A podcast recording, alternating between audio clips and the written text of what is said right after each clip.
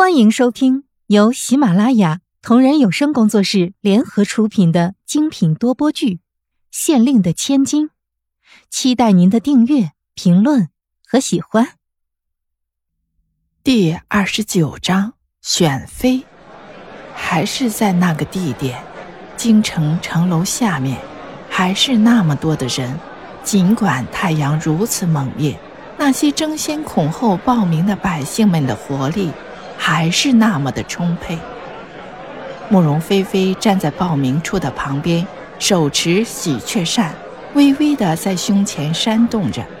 她站了不久，报名处的官兵就注意到她了。那个姑娘，请你过来一下。一位看起来挺正经的士兵说道。所有人的目光都聚焦在慕容菲菲的身上，一看都看呆了。慕容菲菲拿着扇子，假装听不见一样，向四周看去。喂，姑娘，叫你过去呢。在城门守卫的士兵好心提醒着。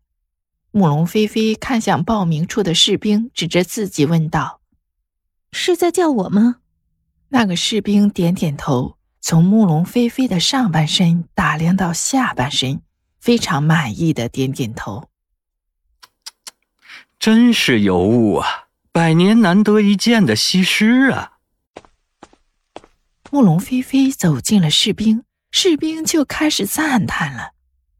慕容菲菲被他这么说着，脸蛋上的红晕慢慢荡漾开来。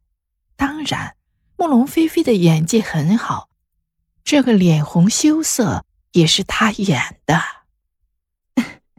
关大爷见笑了。小女子只是一个平常百姓家的草女而已，谈不上什么西施、什么尤物的。慕容菲菲推辞道：“她不想抬头，因为她知道，如果她抬起头的话，自己就更加成为整个现场的焦点。她不想这么高调。有意来招妃吗？我看你生得如此国色天香的，如若被选中，定有享不尽的荣华富贵呀。”官兵看着慕容菲菲说道：“后宫如此险恶，小女子若是进去了，想必是凶多吉少啊！关大爷，你太抬举我了。”慕容菲菲继续谦虚说道：“放心，如果有人想欺负你的话，都必须要经过我的同意才行。”士兵似乎说的很严肃一样。让慕容菲菲开始仔细的打量着他，不小心目光注意到士兵腰间佩戴的那枚玉佩。虽然慕容菲菲不是很懂古时候的金银珠宝，也一眼就看出了这枚玉佩可不是什么人都可以佩戴的。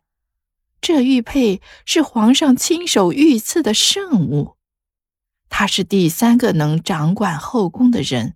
第一个是太后，第二个是皇后，第三个也自然是她了。哦，小女子懂了。那么，小女子能否报名，然后再认识一下这位关大爷？慕容菲菲说道，样子很是妖媚。嗯，好的。你叫什么名字？他竖起手中的毛笔说道。慕容菲菲，他道上了自己的名字。士兵竟用毛笔蘸了蘸墨水，在一张牛皮纸上写上了慕容菲菲的大名。姑娘，在下是钟炯。他站起来，拱手说道，很有礼貌。慕容菲菲也自然摆出了大家闺秀的姿态，欠了欠身，说道：“钟公公。”以后请多多指教。只见钟炯笑了笑，不知道钟公公所谓何事，居然能笑得如此高兴。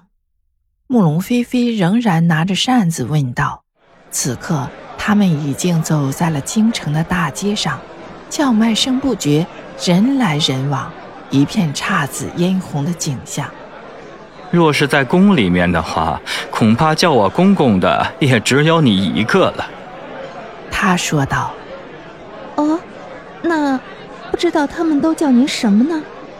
慕容菲菲恍然大悟，说道：“钟炯，或者钟尚，哎，要不你就叫我钟炯吧，这样也可以培养一下宫中的兴趣。”好啊，钟炯。两人有说有笑的徜徉于人海之中，欢声笑语和杂声混合在一起。夜晚，在宫中皇上的寝室里，钟炯站在正在批改奏折的皇上身边。今天去招妃，有什么收获吗？皇上一边批改奏折，一边问道：“那是自然。”皇上，猜猜看，臣今天看见了什么？钟炯卖着关子说道：“你就别拿这些来唬朕了，想必是遇见了什么老妪也来报名之类的吧？”啊，不是，臣今天看见了一个绝代佳人，保证是自古以来臣见过最美的女子了。见钟炯说的如此，皇上一时来了兴趣。哦，说说看。她叫慕容菲菲，似乎不是什么高官的女儿，也不是什么贫困百姓的。反正臣倒是没见过如此美丽的女子，臣也不知道能用什么词语能形容这位女子了。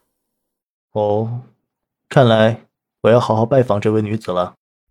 皇上放下手中的奏折，径直来到床上。现在皇上已经沐浴过了。身上穿的还是金龙玉袍。本集已播讲完毕，下集精彩继续。